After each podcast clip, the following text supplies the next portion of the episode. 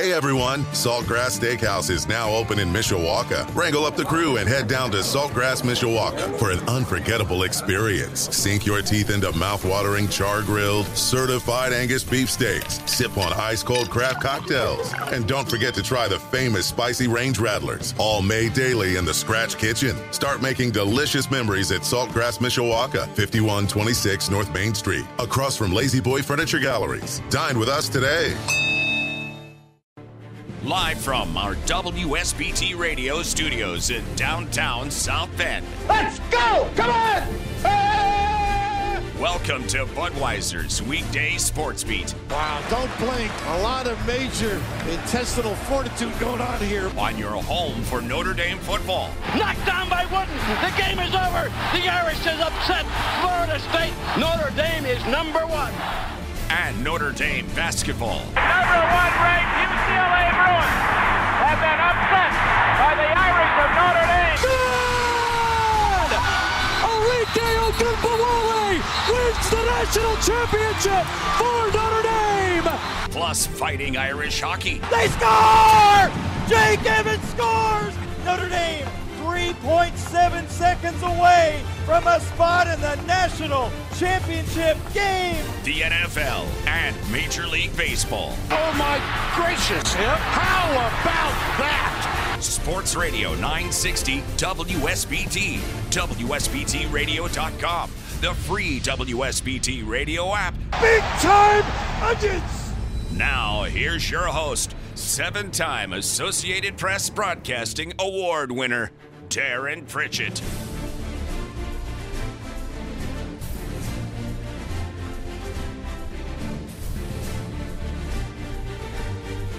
Well, hello, everyone. Welcome to the program. It is seven minutes after five o'clock on this Wednesday, November the 9th of 2022. It's Notre Dame Navy Week. The Fighting Irish have won six of seven, and they're taking on a three and six midshipman team in Baltimore, Maryland this Saturday. It's a noon kickoff right here on WSBT Radio. That means our pregame starts bright and early at 6 a.m. Blue and Gold Illustrated's Tyler Horka and I will host Game Day Sports Beat powered by Michelob Ultra Saturday morning from 9 a.m. until 11 a.m. right here on WSBT Radio. Hope you're having a terrific Wednesday and coming up over the next couple of hours. Here's what I'm hoping to get accomplished. You're going to hear from Fighting Irish offensive coordinator Tommy Rees, His thoughts on the Irish offense coming up in just a little bit. We've got our Twitter question of the day, thinking ahead to the postseason. We'll take a look at the college football playoff rankings from last night. Also, we have our My Five question of the day, the five most interesting players as of right now in Notre Dame football's class of 2024, which was added on to today. More on that in just a second. We'll have a little Notre Dame basketball talk to get to at 6:20. Mishawaka head football coach Keith Kinder joins the program to discuss the Cavemen playing in the regional against Fort Wayne Snider at Steele Stadium in Mishawaka Friday night 7:30 kickoff. You can hear the game on 96.1 The Ton, and a perfect week to have Coach Kinder on, considering his triple option attack. Notre Dame taking on Navy. We can blend it all together. Also coming up in the six o'clock hour at 6:45, I'll be joined by the Notre Dame hockey team's leading scorer, junior Ryder Rolston, a Michigan native. He and the Irish will take on the Michigan Wolverines at the Compton Family Ice Arena Friday night at 7:30, Saturday night at 6 o'clock. You can hear both games on our sister station, Quality Rock 94.3 FM, or on the Notre Dame Radio Network.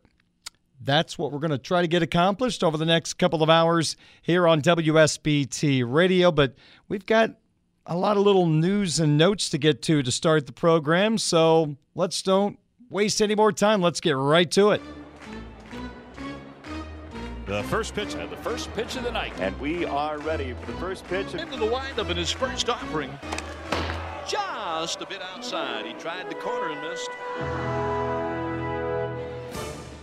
We'll start with Notre Dame football making headlines today. The Fighting Irish have added to the class of 2024. Carson Hobbs has picked the Fighting Irish. He's a three star cornerback out of Cincinnati, Ohio, a big corner at 6'1, 180 pounds. He is the seventh member of the class of 2024. Hobbs decommitted from South Carolina Friday so he could visit the Fighting Irish on Saturday, and then he picks the Fighting Irish today. Very interesting player that was offered by Notre Dame back in September. Grew up a die-hard Notre Dame football fan, so pretty exciting for him to be in South Bend for that crazy Clemson game on Saturday. Won by the Irish 35 14. So now he gets the opportunity to play for the school that he loved growing up, the University of Notre Dame. Blue and Gold Illustrated's Notre Dame football recruiting insider is Mike Singer. Last night's program, he offered some details on Hobbs. So he's a 2024 corner, so not desperate at all at this point. Um, so, Darren, you're a you're a college football guy. I mean, just think about the South Carolina Gamecocks. How, without knowing their roster very well, do you think they get many players from Ohio? I mean, just like he's he's he committed to South Carolina, and Carson Hobbs is from Cincinnati. Archbishop Moeller. Wow. Committed to them before his junior season, and, and kind of like that's an interesting fit. And he grew up a diehard Notre Dame fan. His dad is a big Notre Dame fan, so it's like, Darren, if Notre Dame is, is, is once Carson Hobbs in their 2024 class, I think that's where he's going to end up, just logically, right? Just that just makes sense. And he talked to him, and you know, he's like, told me, and, and you could find this article blueandgold.com. He told me that uh, you know Notre Dame is. He, he said that the visit was a dream, and then he. I'm not going to say it on air. You can, folks can can you know sign up at blueandgold.com. Just ten dollars through the start of uh, you know next football season. He made a comment about how hard Notre Dame is recruiting him compared to South Carolina. So it, it's I, I think that it, it, Notre Dame is, is, just looking fantastic to flip him. And, um, you know, listed at 6'1", 180. I've interviewed him twice. I mean, he is just a very well-spoken young man. He seems like a very strong Notre Dame fit from that perspective. Mike Mickens is doing a really nice job. He's like, when he went on his visit, he's like, I was just so excited to talk to those coaches who I've been communicating with so much on the phone or via text message. Like, um, it, it, just feels like a strong um, Notre Dame fit for sure. That's Mike Singer, Notre Dame football recruiting insider at Blue and Gold Illustrated, blueandgold.com on last night's program, talking about a guy who had not committed as of yet in Carson Hobbs, but today the Cincinnati native picked the Fighting Irish of Notre Dame. He is the first defensive back to commit in the class of 2024. And overall, he is number seven. One of the seven is four star quarterback from Michigan, CJ Carr. So another addition to Notre Dame's class of 2024, Carson Hobbs. Get the latest on Carson right now at blueandgold.com. We'll switch to Notre Dame basketball for a moment. Fighting Irish head coach Mike Brey announced this afternoon that transfer guard Marcus Hammond, MCL sprain, out a week. Good looking player who joined the Notre Dame basketball program from Niagara. St. Joe sophomore J.R. Konieczny, part of that Irish basketball program, as expected, will redshirt this year. The Fighting Irish open up against the Highlanders of Radford tomorrow night at Purcell Pavilion. That game is being moved from WSBT Radio to our sister station, 96.1 The Ton, because tomorrow night at 7, we have the Marcus Freeman radio show. 8 o'clock, we have the Falcons and the Panthers. So Notre Dame basketball for one night, shifting over to 96.1 The Ton.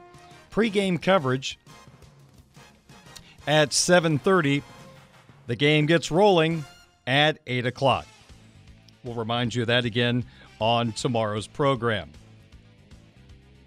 The Indiana basketball team 1 0 after beating Morehead State on Monday, getting set to take on Bethune Cookman tomorrow. Indiana head coach Mike Woodson met the media today, and one of the things he was asked about is Trayce Jackson-Davis, the Indiana All American, has been dealing with a thumb injury. It's been wrapped through the exhibition game and the matchup against Morehead State. And Coach Woodson was asked about the status of Trace Jackson Davis and that thumb. Oh, I don't know. I mean, that's something I can't a- answer. You know what I mean?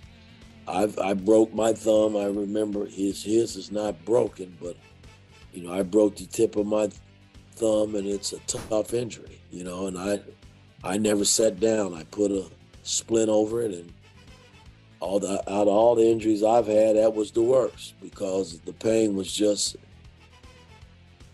you just it was just unbelievable. you throw the ball, you try to catch the ball with a broken thumb. It's it's tough, but we've seen to manage. You know what injury he has. I think he has a, a, a he had a severe sprain and uh, in the in the thumb area, and you know we you know Tim Garl patted it just to kind of give him some relief, and it seemed to be working for him. Uh, you know he had taken a couple days away too uh, just to get it calmed down. And we just got to hope that, uh, you know, it's not a, something that's going to nag him the, the rest of the season. He just, you know, we we're looking at it cautiously, you know, because we got a long season ahead of us, and uh, he's a big part of what we do. Obviously, Indiana hoping that does not loom throughout the year for Trayce Jackson-Davis, who had 15 points and seven rebounds Monday against Morehead State. Indiana taking on Bethune Cookman tomorrow night at 8:30 at the Assembly Hall. Indianapolis Colts making a lot of news this week, firing head coach Frank Reich and also deciding to bring in Ring of Honor former center Jeff Saturday, which surprised everybody in the National Football League, in particular with two former coaches on the Colts staff, Gus Bradley and John Fox. Saturday met the media today without Mr. Irsay and Mr. Ballard nearby and got a little fiery and emotional as I think a lot of the media just trying to figure out what in the world's going on right now. Why are you here? And he was asked, Why are you doing this? Because I care. Right? And I told the guys this morning, I care about the players, care about their families. I've sat in their seat, man. This sucks, right? I like Frank. I've talked to Frank. We've texted. I love Frank, man. I was working with Frank, right? So I'm working with him every week, talking to him. I, I consider Frank a friend, and I love him. I think he's a heck of a football coach. I got no control over how that. So I understand from their perspective. I've sat in that seat. They love Frank, man. These, that's his. That's their coach. I mean, they played for this dude. So uh, I don't minimize that at all. I, I, care about the staff and their families. These guys work hard. They sacrifice for their families. They sacrifice time, energy, and effort. Like I know equipment room, man. I know media relations. I know training room. Like you guys act like this is. These are my people, bro. Like my adult life was forged here right? Like my wife and I had, raised, you know, we raised our kids here. Like these people matter to me. This organization matters to me, right? The people in the community matter to me. I mean, everybody thinks this is like flippant. This is this is not. Like I care whatever I can do. And when he said, "Hey, can you help me?" Absolutely, I'll help. If somebody called and said, hey, this is an opportunity to say, you know, for, for the people who are in this room and in this building, would you do it? Absolutely, I'm going to do it, right? And I, I had to make sure my wife was on board. She and I talked about it, prayed about it. I called him back and I said, let's do it, right? And that was it just for great. That was at one o'clock in the morning. Like Irsay carries different hours than me, right? He's a lot later, but it was like one or, or, or something that you, what you consider. And I said, hey, my wife and I, and then he and Chris talked and had a conversation and did whatever, but I had no idea how it was going to flow through. Just didn't just didn't know, and it was a it was a whirlwind, man, and is what it is now. I'm here and trying to trying to beat Las Vegas. I mean, that's that's the focus at this point. If you're transcribing that statement, do you put in a period? Or is that 90 seconds of just run on sentences? Just everything's just sort of jammed together. Not sure. I'm just wondering who has more pressure on them this week?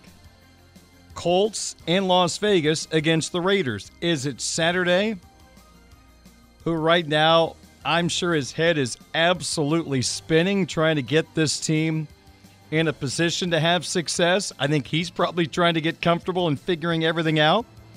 Or is there more pressure on Josh McDaniels, the Raiders head coach? Vegas is 2 and 6. And can you imagine the feeling of the Raiders and their fans and that media group if they would lose to what looks like a circus coming from Indianapolis to Las Vegas? I think there might be more pressure on the Raiders because there's no way you can lose this particular game, considering how it looks from the outside looking in. 96 1 the ton has Colts football. It's going to be fascinating. I think it's going to be must see TV how this thing looks. First time play caller, first time head coach. Let's see how it goes. You can hear the Colts and the Raiders starting at 3 o'clock on Sunday on 96 1 the ton. Opening kickoff is at 4.05. 21 minutes after 5 o'clock, Fighting Irish offensive coordinator Tommy Rees met the media last night. Coming up in a couple of moments, you'll hear Tommy talk about the importance of beating Clemson, why Drew Pyne got player of the game from the coaching staff.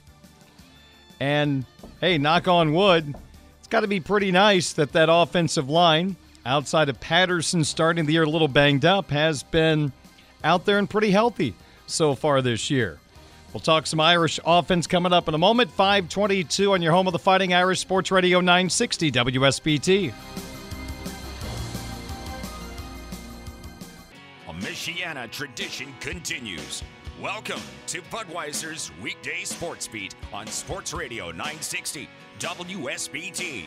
Here's your host, Darren Pritchett. 27 minutes after 5 o'clock, Sports Beat continues on this Wednesday evening. How about 70 degrees tomorrow, according to our friends from WSBT News 22? Abby, you're doing a terrific job with the forecast. This weekend, I think, what is there, a slight chance for some of that white stuff? We won't talk about that. That's not Abby's fault. All right, let's get to some Notre Dame football offensive conversation here on WSBT Radio. The Irish put up 35 points against Clemson last Saturday.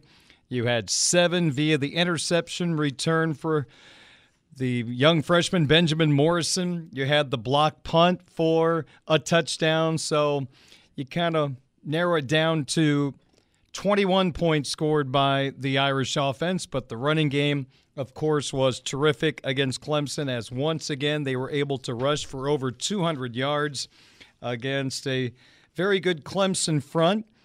But 47 carries and 263 yards later, advantage Notre Dame in bold. So a terrific win for the Fighting Irish. They beat then number four Clemson. They fell to number 10 in last night's college football playoff rankings, and they have a very good opportunity to win their last three regular season games to finish 11 and 1. But the Notre Dame loss likely will keep them out of the college football playoff. The guy calling the plays and designing the game plans for the Notre Dame offense is Tommy Rees. He met the media last night and was asked about the importance of beating good old Clemson. You know, I think they're all important, obviously. Uh, as we've gone through the season, they all count the same. This one, continues to bolster the belief, you know, amongst players, coaches, staff that you know we're moving in the right direction. Things are going, you know, the way we want them to. We're preparing the right way, and you know, to see our players go out there and execute, and really like this game's about them, and to have to see them have the success they deserved is really what it all comes down to. So it's a great win. It's behind us now. We got to get ready for another challenge coming up and keep chugging along. You know, I think that particular win over Clemson to me, two things stand out. It validates something that I've talked about and many on the beat have talked about that this was an underperforming football team for a good chunk of the year. For whatever reason, this coaching staff was not getting the most out of this football team. You can't lose to Marshall, you can't lose to Stanford with the talent on this football team. Whatever was stopping what we're seeing now from happening, hopefully, is a thing of the past. I think also this win, again, signifies the players are locked in. They are listening to Marcus Freeman. They are listening to the coaching staff. When you're 0 2 and all your big goals are gone, you don't have a conference championship to try to win as an independent. You're kind of lonely out there in the college football world, but they have stayed focused. And credit to the players. They're listening to their head coach, and obviously a lot of credit to Marcus Freeman. What he is saying to those players is really sinking in because there's been no quit in this football team. They have won six of seven, and you can't do that unless you are 100% committed to what Marcus wants from you. And again, whatever the coaching staff has done, the tweaking, gaining an identity, this football team last Saturday looked a whole lot different than some of the games we saw earlier this year. So hopefully they continue to get better. This is going to be an interesting game against Navy. It's that different game on the schedule. You're coming off a big win, you're going on the road. It's an early start. You worry about that little sleepy start to the game. You don't have many possessions against Navy if they get the running game going, so you got to take advantage when you have the football early on. I guess in the whole scheme of things, this next topic isn't important. But based on social media, people that follow me were very surprised when Coach Freeman announced that Drew Pyne was the player of the game on offense after going 9 of 17 for 85 yards, a touchdown, and was sacked one time, while the offense otherwise had a great day 47 carries for 263 yards and two touchdowns. Coach Rees explained some of the things that don't show up in the box score that led to Pyne picking up player of the game honors. Yeah, I mean, there's so many things that people don't know, right? Um, like you look at a game like that, yeah, we ran the ball very effectively, but we did a lot in terms of how we communicated the plays, the tempos we used, the different ways that we wanted to control the rhythm of the game that was really on the quarterback. Um, you know, he plays a large part in our run game in, in, terms of getting our combinations in the right spots. You know, he himself made a couple runs that were critical. He made, you know, critical plays, but like more than all of that, like his poise, his confidence, the command he had of running what we wanted to do. He really played the game the way we asked him to, and made a couple plays for us. And so, you know, the staff felt like he was deserving of it. You know, I'm usually pretty uh, timid to give it to any quarterback, but. Uh, you know, he did exactly what was required, and, and we're proud of him and excited to move forward. You know, one thing I've always felt that I didn't want to fall into this trap as a broadcaster. I don't like using the word game manager that much. In the same capacity that when I broadcast a game, whatever sport it is, I refuse to say, this guy or this gal is showing great hustle. I don't like that because that's an expectation. We should never credit someone for hustling because that's your job as an athlete to give it your all. So I'm not going to compliment someone for hustling just like they're able to put one foot in front of the other. It's an expectation. I don't think we should exploit something that we expect as a fan, as a coach, as a parent. I just don't like doing that. I think it's wasted breath. And I think game manager is along the same lines because no matter if you are the Granger Rocket quarterback or if you're Tom Brady, every quarterback is a game manager every time they step on the field. They have some control of the game. Some of the things Tommy was talking about there that Drew Pyne accomplished outside of the stats. There's always a lot on the shoulders of a quarterback. And I just have always felt like game manager is a negative statement. How many years the Bears have been looking for a franchise quarterback? Well, they got this guy. He's a good game manager. It comes across as this guy's not that good. He's just kind of handing the football off, and he's just doing enough, and the rest of the team's winning the game for him. I think that's a little unfair because every quarterback has to have game managing skills, whether they're Warren Moon, Joe Montana, or Pat Dillingham. You've got to be a game manager. So some of the things Tommy was talking about there. I think it goes into every quarterback that steps on the field. It's great that Tommy handled those things. I'm sorry, that Drew handled those things very, very well. Passing game as a whole, not just Drew, but the unit as a whole.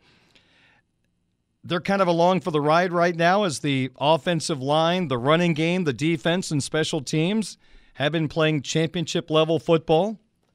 The passing game is not at this particular time, unfortunately. But at this point, it's not like they're going to have a chance to make the playoff going forward if it gets better. This is all about next year for me. How can the passing game get better to set this team up to have an opportunity to reach their goals in 2023? This is about finding guys that fit the needs of this football team next year. Now, I'm not going to overlook the seniors. You want to win every game for them. You still want to do all those things. But look beyond that. I'm looking for guys that can help this football team get back into the playoff mix next year. So it's great that the game managing things are happening, and it's great the running game is rolling. It's carrying the passing game at this particular time. And you know what? Over the last three games, the running game should be able to continue to shoulder that load even though Navy is statistically good against the run, there are opportunities for Notre Dame physically to win battles against Navy. Boston College is atrocious stopping the run, and USC might be number eight in the country, but folks, they've not been very good against the run either. Notre Dame has a chance to continue bulldozing teams over the last three games, and the passing game can kind of continue to be in that snooze mode. But again, I'd like to find out things at the quarterback position, at the wide receiver position. So this team is ready to rock and roll in 2023, even though next year's starting quarterback might be playing in another game on Saturday. 537 at WSBT. We're talking about Tommy Rees's press conference last night with the Notre Dame media. And of course, he's got to be head over heels excited with the way this football team is running the pigskin, and they are doing it with a lot of physicality. Yeah, I think um, anytime you can run the ball, it alleviates a lot of things. Um, you know, to my core, I believe in running the football. I've always felt that. Um, to my core, like towards November and you get later in the year around here, you should be able to run the ball. Um, our line believes in it, our receivers believe in it, our running backs believe in it, Drew believes in it. So we got to continue to find ways to give them good run looks and good good opportunities to be successful in the run game. But um, we got and we got to find a way to balance it out and complement it. So um, our guys are hungry for that, and hopefully can keep it rolling here this week. And I think something that Tyler Horka and I have talked about on Game Day Sports Beat, I've talked about on this program. There just really wasn't a need to have a three headed monster all year. It's been pared down basically to two main guys now, Diggs and Estime.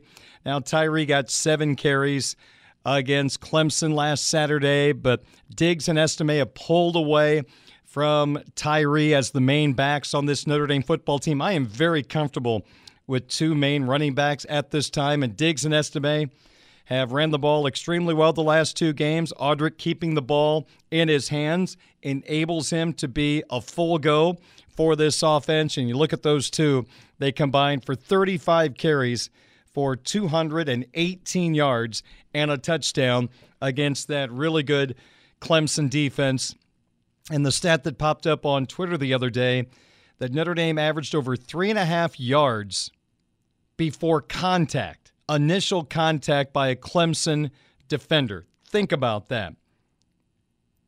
That is getting down the field before any contact. 3.6 yards per carry is really good for a lot of teams across the country. Notre Dame did that against Clemson before anyone touched a ball carrier. Now, Notre Dame never seems to have that breakaway run like Kyren Williams had last year at the stadium, but they're very, very consistent in running the football. Again, 5.6 yards per carry. Had I told you that at the start of the year, they would average that against Clemson, you would have said yes, and you're nuts because that's not going to happen against that NFL ready Clemson defensive line. Well, Matt Connolly from ClemsonSports.com was on the program last week, and I asked him about this hype defensive line, and he mentioned they're good, but they're overhyped. You know what? The Irish offensive line took that defensive line and put them on skates. And for the ball carrier not to be touched until after three yards on average, that is a remarkable performance. And the offensive line, outside of that Patterson injury to start the year, you've had the same five guys starting. They've been healthy, and that's a really good thing for Tommy Rees and those running backs. Yeah, let's knock on wood, right? I mean, um, they've done a great job, and I think early in the season, you know, we kind of said let's be patient with them. They've, you know, J. Pat missed an extended period of time um, through camp and early part of the season, so you know, there's such a camaraderie that's built up front that you need that continuity that can help uh, provide, you know, really an effective unit. And now we're seeing that patience and them working together really come to fruition. Um, there's a lot to be said working through a lot of those things together. You know, we talk about all the time the line needs to see everything as one. Finally feels like that's clicking, and you know, again, we're, we're hungry to get better and continue to improve there too. That's Tommy Rees, Fighting Irish offensive coordinator, meeting the media last night. I want to play one more soundbite for you. I found this fascinating because you look at the stats from the Notre Dame Clemson game.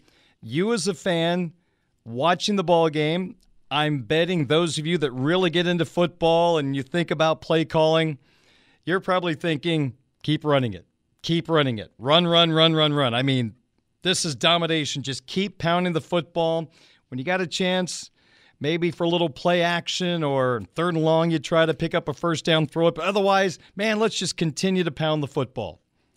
Really interesting. A media member asked Rees last night, how much of a factor was the wind in your game plan against Clemson? Now, before hearing the comment, let's remind you 17 throws, 47 rushing attempts for 263 yards, 5.6 yards per carry. Here's how Tommy answered the question how the game plan could have been a whole lot different had the wind died down. I don't know how what are we throwing 18 times, 17 times? 17. 17. Yeah, I mean, it's probably 13 times less than we would have without the wind. You know, we most of our throws were within a, a range where it wasn't allowing the wind to take take effect of it. Um, that was certainly part of the plan. You know, it was it was howling down there quite a bit, and um, obviously we're running the ball with success, so that helped alleviate some of those. But um, yeah, we try to put our guys in, in positions that are you know able to be successful. I got to ask you, as that person I was describing that thinks about play calling during a game, for a passing game that's right now at 50% or 49% the last four games, You've ran the football for over 200 yards for what, five of the last six games, and you're pounding Clemson. How shocked are you to hear, had the wind not been up, Tommy said there, they probably would have thrown 13 more times. They would have thrown, let's just break it down based on the plays that actually happened 30 passes, and that would narrow it down to 34 rushes. Does that surprise you? I mean, with the way they were running it, I just. Eh. I don't know. I just found that kind of interesting. I was surprised he admitted that, and I'm surprised he thought about they needed to throw that much in the game. He's an experienced play caller. He saw things on film that we don't see, so I'm not saying he was wrong. I just thought it was interesting because for those of us that just sit and kind of, wow, let's just keep running it. It seems like that was just a run game night. Continue to pound the football. You've got the lead. Clemson's not moving the ball. Why take a chance of a, a tip pass interception we've seen this year to give Clemson a short field? So I just thought it was interesting. So I wanted to play that back for you. 544 is our time. Darren Pritchett with you on Budweiser's Weekday Sports Beat. Twitter question of the day next on your home of the Fighting Irish Sports Radio 960 WSBT. A Michiana tradition continues. Welcome to Budweiser's weekday sports beat on Sports Radio 960 WSBT. Sports Beat tonight brought to you by Budweiser, the king of beers, locally distributed by United Beverage Company of South Bend. Football fans, this Bud's for you. By Barnaby's of Mishawaka and Granger, now with three locations to serve you. Their newest location on Lincoln Way in the Twin Branch area is now open for carryouts. Barnaby's, the family inn. By the Food Bank of Northern Indiana. Hunger is a story we can end. Find out how at feedindiana.org. By Legacy Heating and Air, a Cook family business. Pet Refuge, urging you to adopt, don't shop, or new beginnings have happy endings. By Four Winds Casinos, your entertainment escape. Must be 21 years old. Please play responsibly. Midland Engineering Company, beginning their second century of quality roofing experience. South Bend Orthopedics, team physicians for the University of Notre Dame since 1949. By Tim Growl State Farm Insurance for surprisingly great rates that fit anyone's budget. Call Tim at 574 232 9981. By the Mishawaka Education Foundation, granting a better future. And by Edward Jones, making sense of investing. Contact Eric Yetterberg in South Bend or Matt Stem in Osceola. This is the Budweiser's weekday sports beat Twitter question of the day from Sports Radio 960 WSBT. 10 minutes in front of 6 o'clock. Darren Pritchett with you on WSBT Radio. The Twitter question of the day is available each weekday on my Twitter account. I do not have a blue check mark. 960 Sportsbeat is the Twitter account. And yesterday I asked this question back in the 2021 recruiting cycle. The Fighting Irish went hard after running back Will Shipley, who ended up picking Clemson in May of 2020. The Irish in need of running backs at that particular time shifted and ended up in December getting Audric Estime. And then right before the second signing period, Logan Diggs ended up picking the Irish over LSU. So who knows how things could have worked out? Maybe they still get Estime or Diggs and you couple him with Shipley. But for the sake of our conversation, let's keep it simple. Every Irish fan wanted Will Shipley. Didn't work out. He went to Clemson. So, now knowing what you know, who would you rather have? Choice number one was Will Shipley. Choice number two, Audric Estime and Logan Diggs. I figure who would win this. I was just curious to see by how much. Or were there people that still would rather have Will Shipley, who is a heck of a football player, but man, it's hard to argue with this one two combination right now. Well, it was a landslide. Estime and Diggs got 88.1% of the vote. Shipley got 11.9%. Things worked out pretty well for the Fighting Irish. And now Shipley, his first year at Clemson, didn't make the playoffs, and they're not going to make the playoffs this year either, according to most people who understand all the dynamics of the rankings. All right, now we move to today's Twitter question of the day. Based on various bowl projections, which opponent slash bowl game would interest you the most? So, which of these matchups against Notre Dame intrigues you the most? Your four choices the Gator Bowl against the Florida Gators from the Southeastern Conference. How about the ReliaQuest Bowl? I think that's on January 2nd. Another SEC opponent, you get Mike Leach and the Bulldogs from Mississippi State.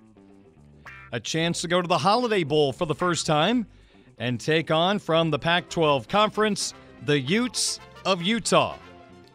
And your fourth and final choice, the Mayo Bowl. Yeah, that's the bowl in which the winning coach gets Duke's Mayo dumped on their head. It would be Notre Dame against, from the Big Ten Conference, row, row, row your boat, the Minnesota Golden Gophers. So, which opponent slash bowl game interests you the most from a Notre Dame fan perspective? Gator Bowl against Florida, ReliaQuest, Mississippi State, Holiday Bowl against Utah, or the Duke's Mayo Bowl against Minnesota. Those are your choices. We'd love for you to vote on my Twitter account at 960 SportsBeat. You voted in the election yesterday. Vote again today on my Twitter account at 960 SportsBeat. Still to come in the 6 o'clock hour. Mishawaka head football coach Keith Kinder joins me at 620 to preview the regional against Fort Wayne Snyder. At 6:45, Notre Dame hockey leading scorer forward Ryder Rolston joins the program to talk about the Irish taking on Michigan at the Compton Family Ice Arena. Friday and Saturday, both games can be heard, of course, on Quality Rock 94.3 FM and across the Notre Dame Radio Network.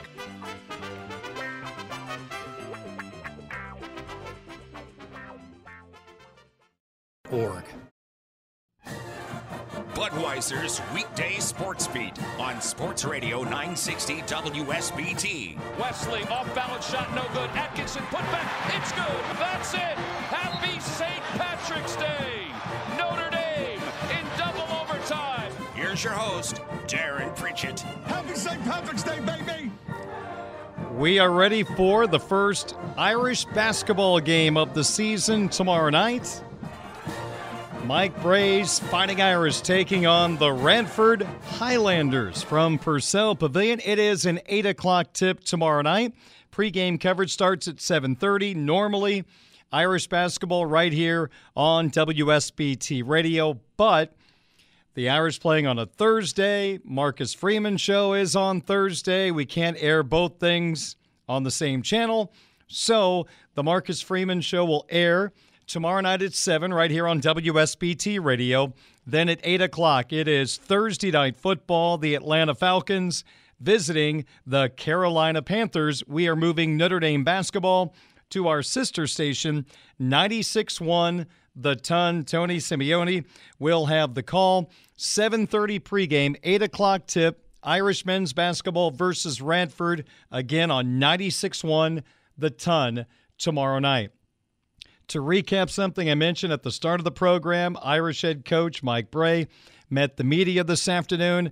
The transfer guard from Niagara, Marcus Hammond, is going to miss a few games due to an MCL sprain, so Trey Wertz will take Hammond's spot in the starting lineup tomorrow night against Radford. So Hammond out with an MCL sprain, Wertz into the starting lineup.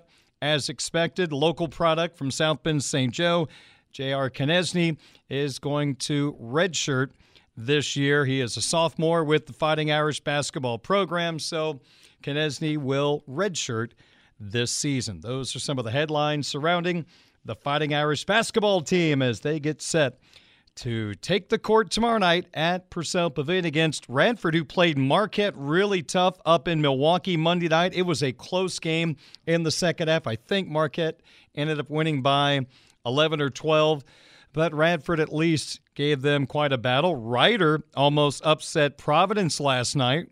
Rider was up by 15 in the first half. Providence came back. At one point, they were up at least by 10. Rider got to within one, had the ball in the closing seconds, and the guy with the ball tripped and fell down. Time expired, and Providence survived, beating Rider by one point Last night, Florida State got beat the other night as well in their opener. Was it by Stetson? I'm trying to remember, but Florida State t- took a, a bad L in their opening game of the year. All right, 608 at WSBT. One question, five answers.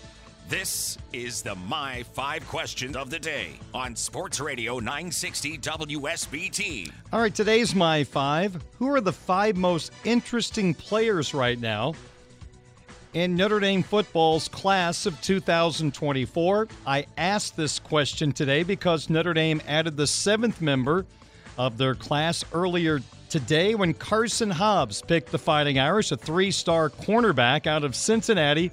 6'1, 180. On Friday, decommitted from South Carolina, was at the Notre Dame Clemson game Saturday night. He was offered by Notre Dame back in September and officially joined the Fighting Irish class of 2024 by announcing on social media he is all in with the Fighting Irish, the team he was a die-hard fan of growing up. So Carson Hobbs, the seventh member of Notre Dame's class of 2024. So, who stands out in that particular class as of right now. Ladies and gentlemen, this is number five. We'll start with interior offensive lineman Peter Jones, a four star offensive lineman, ranked by On Three as the 14th best interior offensive lineman in the class of 2024, regardless of position. He is player number 186 in the class. On Three scouting and rankings assistant Cody Belair on Jones. He writes, body control and balance flash off the tape, always squares up his opponent, and is rarely off excellent body type and framed to play tackle at the next level. Impressive raw power and strength at the point of attack. Shows off his grip strength when engaged with defenders. He also threw a solid 124 feet 1 inch in the discus during his sophomore track and field season. Does need to develop foot speed and explosiveness to thrive at the tackle position, but definitely looks the part. That's Peter Jones, four star offensive lineman in the class of 2024. Four! Also from the class, tight end Jack Larson, a four star tight end, ranked as the sixth best, sixth best tight end in the class according to On Three, player number 171 overall. On Three director of scouting and rankings, Charles Power, wrote this about Larson. He is a pass catching specialist who projects as a move tight end at the next level. He measures between 6'2 and 6'3 at around 215 pounds prior to his junior season. We see Larson line up both in line and split out as a receiver for his high school. He shows reliable hands both in game and camp settings and good ball skills on Friday nights with the ability to come down with some contested catches. That's tight end Jack Larson. Oh, okay, okay. Uh, number three. The most interesting players right now in Notre Dame football's class of 2024. At number three is defensive lineman Brandon Davis Swain. He's made visits to Michigan, but right now committed to the Fighting Irish, a four star defensive lineman. Number nine off the edge, according to On Three, player number 70 overall in the class. Again, Power writes about Brandon Davis Swain, a versatile defensive lineman with the ability to disrupt as a pass rusher from multiple spots on the front. And initially evaluating him, we thought his ability as a pass rusher stood out the most. He has good initial quickness off the snap and shows the ability to dip his shoulder while also using quick hands to get past offensive lineman. He is particularly dangerous rushing from the interior, where his quickness presents a mismatch for opposing guards and centers. That is four star defensive lineman Brandon Davis Swain. Number two.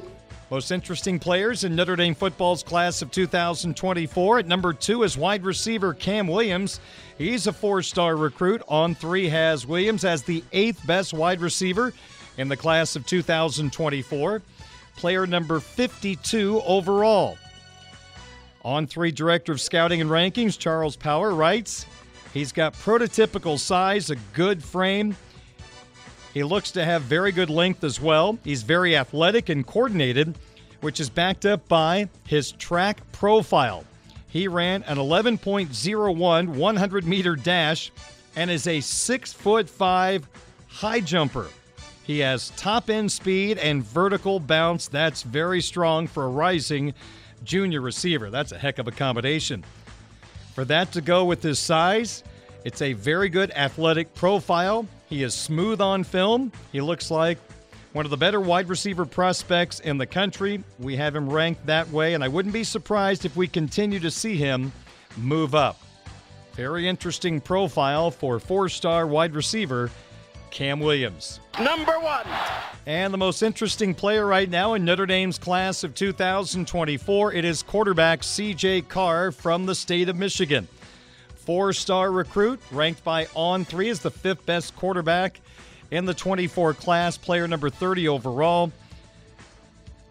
They write about him in this fashion polished, productive quarterback with the ability to make plays in and out of the offensive structure, has an easy, natural release, gets the ball out quick, and can deliver from off platform. He makes small window throws against tight coverage on Friday nights. He has good feet and shows reactive quickness in the pocket, has the quickness to escape the pass rush, makes some improvisational plays Had a productive junior season, completing 64% of his passes, 28 touchdowns, only four interceptions in 10 games. Developed and polished in the camp setting, measured around 6'2, 190 prior to the 22 season. Shows a good arm at this stage, but has room to add velocity to his intermediate throws as he continues to develop as a high school quarterback. That is on three. Their thoughts on the guy that is ranked number one on my list and a four star quarterback in the 24 class, Notre Dame commit, CJ Carr. And that is today's My Five question of the day. Still to come on Budweiser's weekday sports beat. Navy Notre Dame in Baltimore on Saturday. Triple option attack for the midshipmen. So it makes sense to bring aboard the guy who runs that locally, Keith Kinder, the head coach of Mishawaka, the Cavemen, hosting a regional. Friday night at Steele Stadium against Fort Wayne Snyder. We'll talk some Caveman football coming up in just a minute or two. Also coming up at 645, the leading score for the Notre Dame hockey team, junior forward Ryder Rolston will join the program live. We'll try to mix in a little sports wagering as well. Hope you'll stick around. Plenty to get to on this Wednesday. Budweiser's weekday sports beat on your home of the Fighting Irish of Notre Dame. Sports Radio 960 WSBT.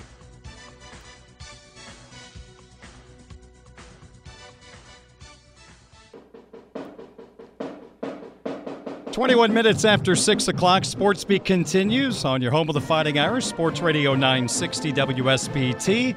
Notre Dame and Navy play Saturday at noon. The Irish getting set for a little option football. And speaking of option football, the Mishawaka Cavemen are going to be hosting a regional matchup with Fort Wayne Snyder at Steele Stadium on the campus of Mishawaka High School Friday night at 7:30. We'll have the game on our sister station 96.1 The Ton, but we encourage Mishawaka fans and local high school football fans to come out and support Mishawaka at Steele Stadium as they try to win that regional matchup with Fort Wayne Snyder and the head coach of the Cavemen, Keith Kinder joins me here on WSBT Radio. The Cavemen fresh off a sectional championship win at Concord last Friday, 38 to 17.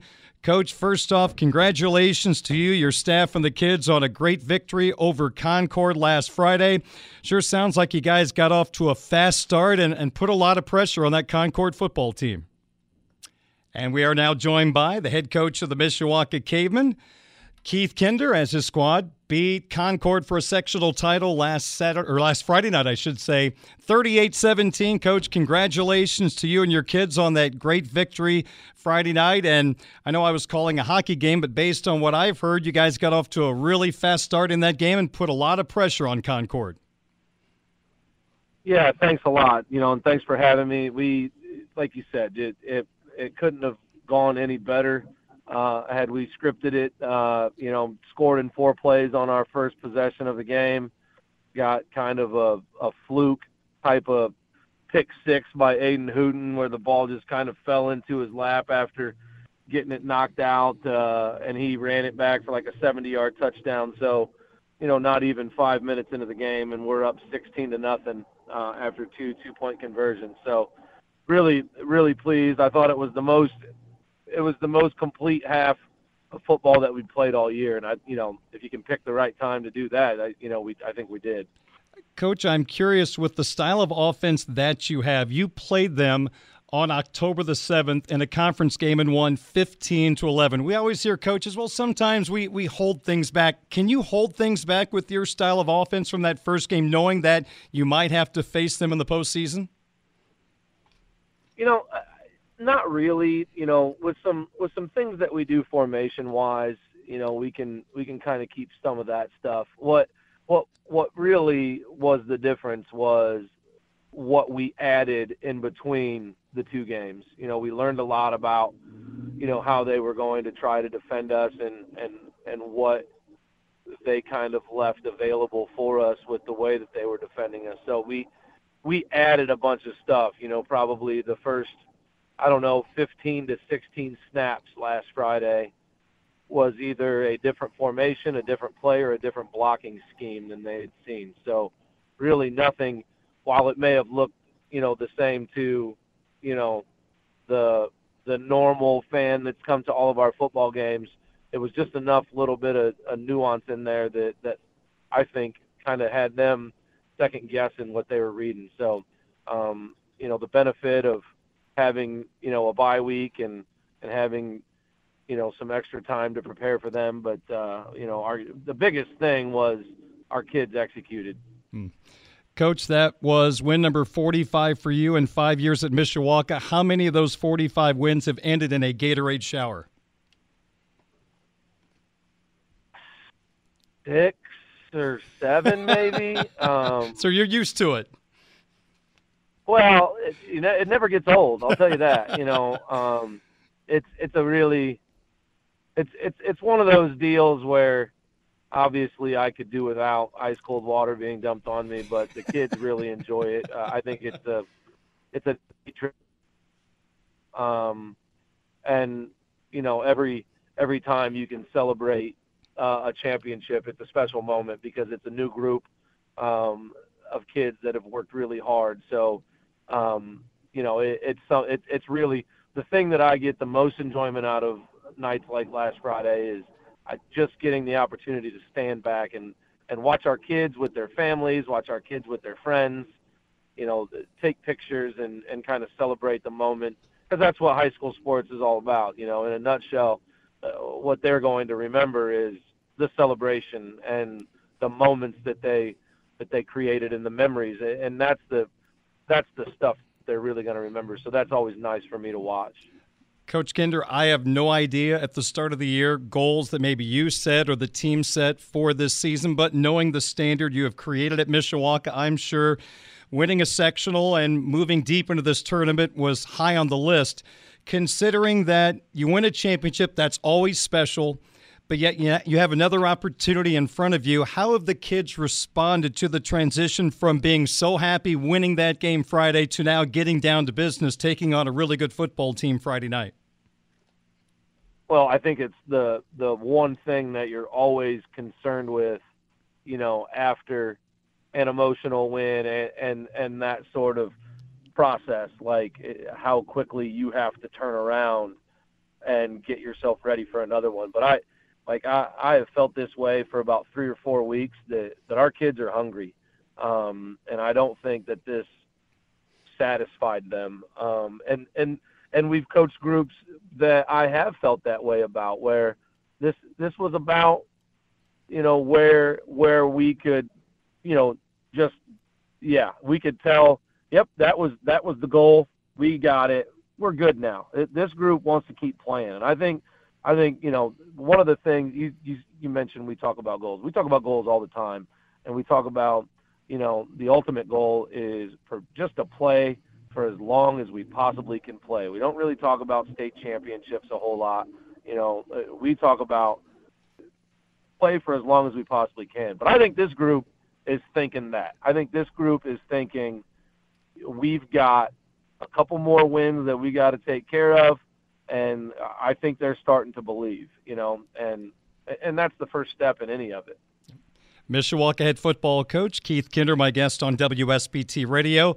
Coach, you face a Fort Wayne Snyder team that's 10 and 1. Sounds like they had a come from behind victory over Fort Wayne North to win the sectional 25 21. But in 11 games this year, their defense has recorded four shutouts. Three times the opponent has scored seven or six points in a game. Those are really good numbers, but I'm curious, based on looking at their schedule, I don't think they have faced a triple option team. Am I right? And how big of a deal is that for a high school football team? Well, I, you are correct. They have not. They have not played um, a a flex bone triple option team this year. They haven't played a flexbone triple option team since they played Mishawaka in the regional in 2016. Wow. Um, and so I, I think that that is, I think that that is an advantage for us. And I think the biggest advantage of it is just the, the amount they have. They haven't played a team all year that's that's taken many snaps just under center. You know, hmm. so that that in and of itself is is I think an advantage, uh, style of play wise uh, it's hard to I think I think our offense is hard to prepare for in three or four days. Um, I think it's hard to simulate in practice.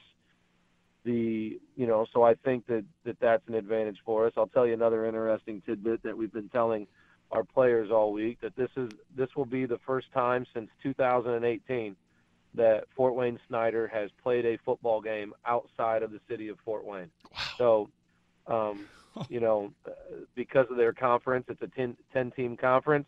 So they play nine conference opponents. Uh, all are in the city of Fort Wayne. Their sectional is all city of Fort Wayne. So it, it's, uh, I'd like to think that we have a slight advantage uh, regarding that. You know, they're going to have a two-hour bus ride, something they're not accustomed to. So they're a really good football team. We're going to have to play really well, um, but it just it, it feels like we've got some things going for us that I think can can potentially give us a little bit of a boost.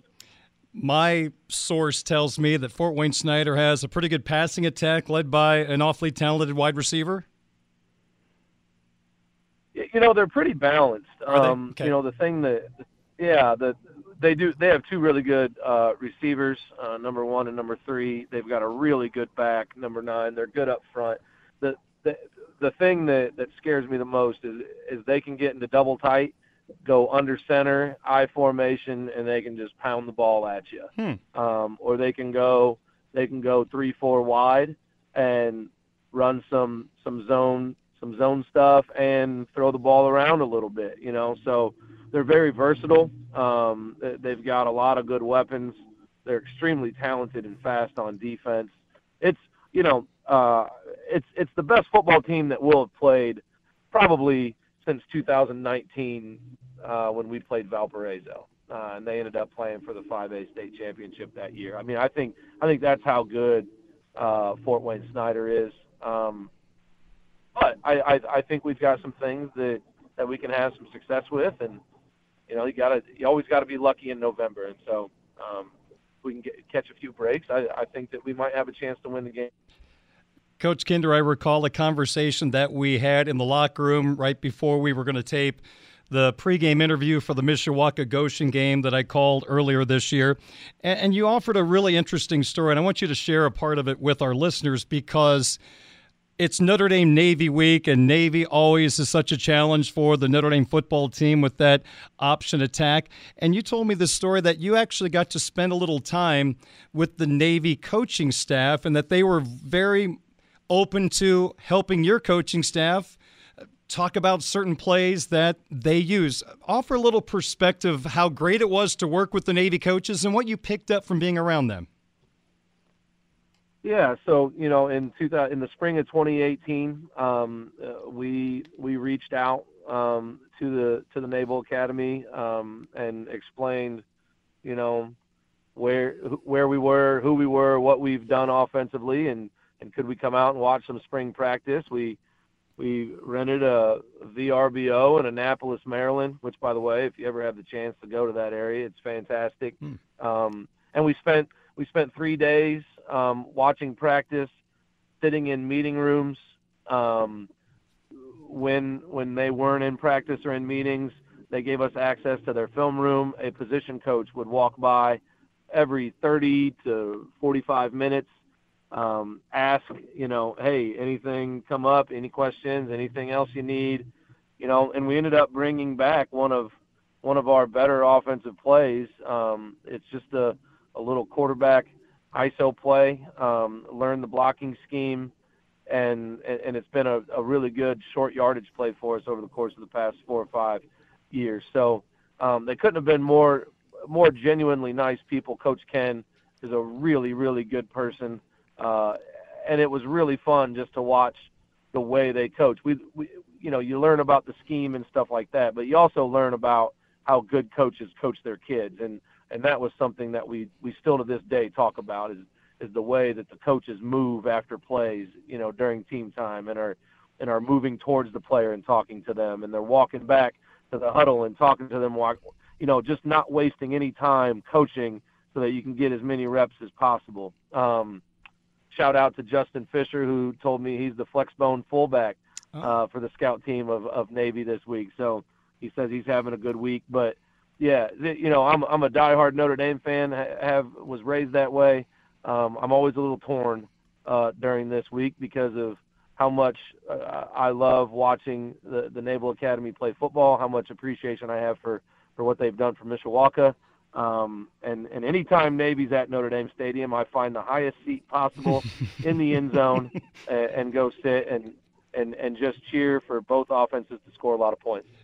Do you learn more watching Navy attack Notre Dame's defense, or do you learn more watching how Notre Dame tries to defend Navy's offense?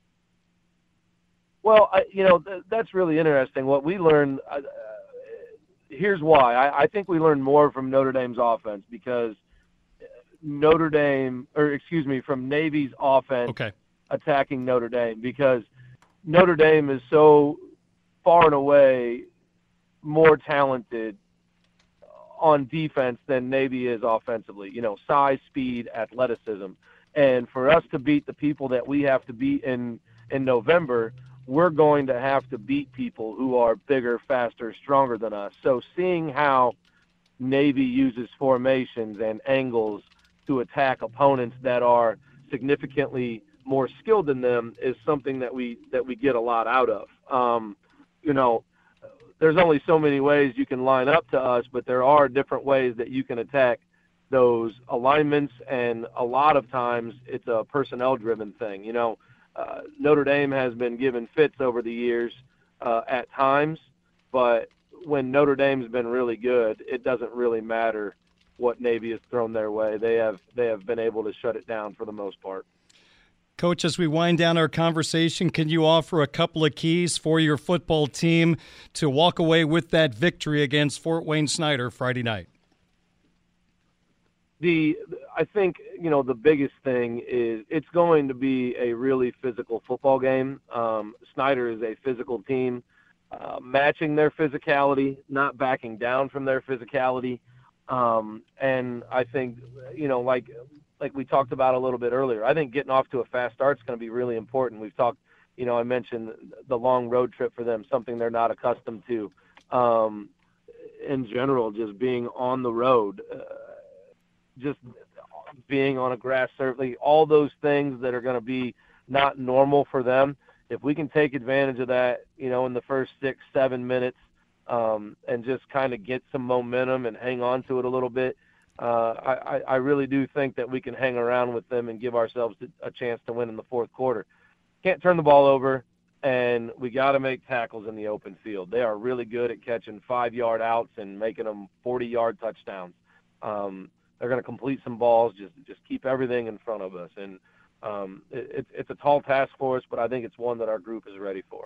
I mentioned the kickoffs at 7:30. I've seen it 7 and 7:30. Is it 7:30, Coach? It's at 7:30. Okay, just wanted to make sure. All right, folks, love to have you come out to Steele Stadium, support the Cavemen. Friday night, 7:30, as Mishawaka takes on Fort Wayne Snyder, and he is the head coach of the Mishawaka Cavemen. Keith Kinder, coach, always appreciate your time. Best of luck to you and the kids Friday night, trying to win that title and move on once again in this state tournament. Yeah, thanks a lot. I really appreciate it. You bet. That's head coach Keith Kinder of the Mishawaka Cavemen. It is 639. Notre Dame hockey leading scorer Ryder Rolston joins me in a couple of moments on WSBT.